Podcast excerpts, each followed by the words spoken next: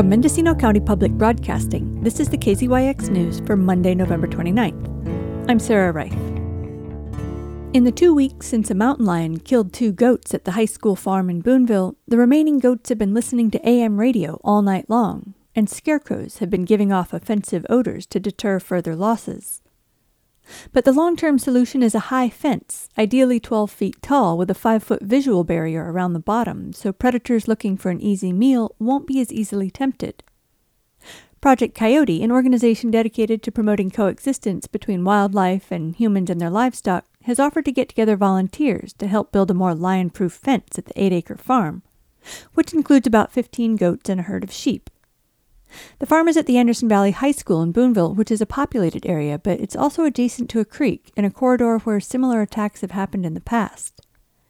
In August, the Board of Supervisors voted 3 to 2 to end the county's contract with USDA Wildlife Services, a relationship which, according to Supervisor John Haschak, had already ended. Haschak serves with Supervisor Glenn McGourty on a committee to develop a non lethal wildlife policy for the county.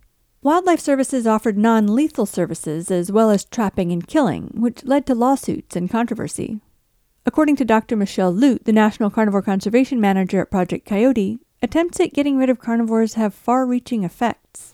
We see this a lot with both coyotes and mountain lions, where you remove a, a, resident adult and that opens up a vacancy for a new individual to come in. That individual may be younger, may not uh, know how to hunt as well. Uh, so that can create increased conflict where there was low potential for conflict in the first place. And, and so that's why we say, you know, the evidence suggests that removing individual carnivores can sometimes increase conflict despite the purported purpose being to decrease conflict. So it can really have the opposite effect. And that's why it's been done cyclically for, for decades and decades without reduced conflict. Louise Simpson, the new superintendent of Anderson Valley School District, is concerned about safety. She says that during the season when goats and sheep are giving birth, students and staff could be on the farm at all hours. There was a similar attack about five years ago, and the animal was trapped, and we didn't have any further incidents.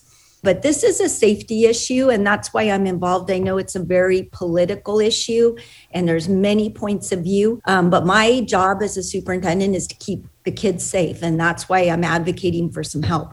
And what kind of help would you like? you know that's not for me to decide this is a political issue but to me if there's a, an animal with a, an attack behavior and this this uh, is not an isolated incident there's been numerous incidents up and down this creek that the authorities need to take it into account and maybe look at it as a special situation because it is on school grounds. However, if that's not to be, I have lots of folks who have given me a lot of advice and no resources. So my school district has a $400,000 deficit in operating expense next year. I'm happy to implement solutions, but those solutions need to come with funding. If the school is interested in collaborating, we happily hold a workshop, um, virtually or in person if possible, to talk about additional resources and protections for livestock at the school.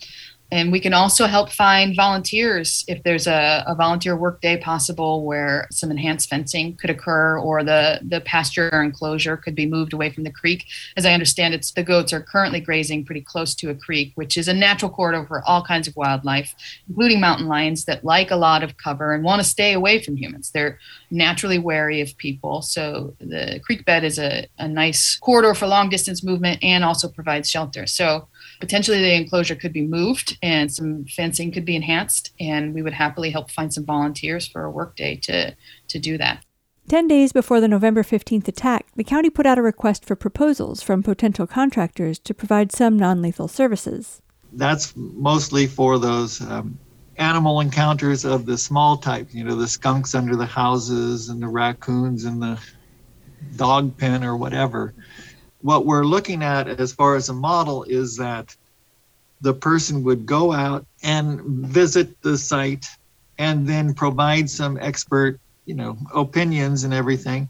But if the person really needs some infrastructure done you know like a one way door put in or you know some mesh or whatever kind of construction work that would be outside the county's purview. And so it would be an opportunity for the person to make some more money besides the contract with the county.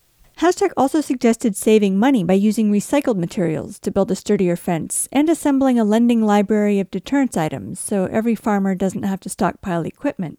Simpson, the superintendent, says she's open to partnerships, but when it comes to making improvements on school property, like building a bigger barn, there's a long permitting process that involves multiple agencies. So if you needed um someone to help you build, say, a 12 foot high fence with like the five foot barrier so the lions couldn't see over it, would you need to go through a huge process for that also, or is it more for construction of structures? I think that the fencing we could do relatively easy, but that's a huge expense. So if somebody came to me today and said, Louise, here's a check for $100,000, put up that fence, I'd be on that in a minute. And I'd look for my local partners in, in the valley to help us with that. Barns and things like that, that's a different, that's a different situation. Would it be feasible to have volunteers show up and build a big fence, or would there need to be liability and, and a bunch of hoops to jump through for that? If we had a structured partner that um, had an idea of how to systematically implement an improvement, we will work through that. For KZYX News, I'm Sarah Reith. For all our local news photos and more, visit kzyx.org. You can also subscribe to the KZYX News podcast wherever you get your podcasts.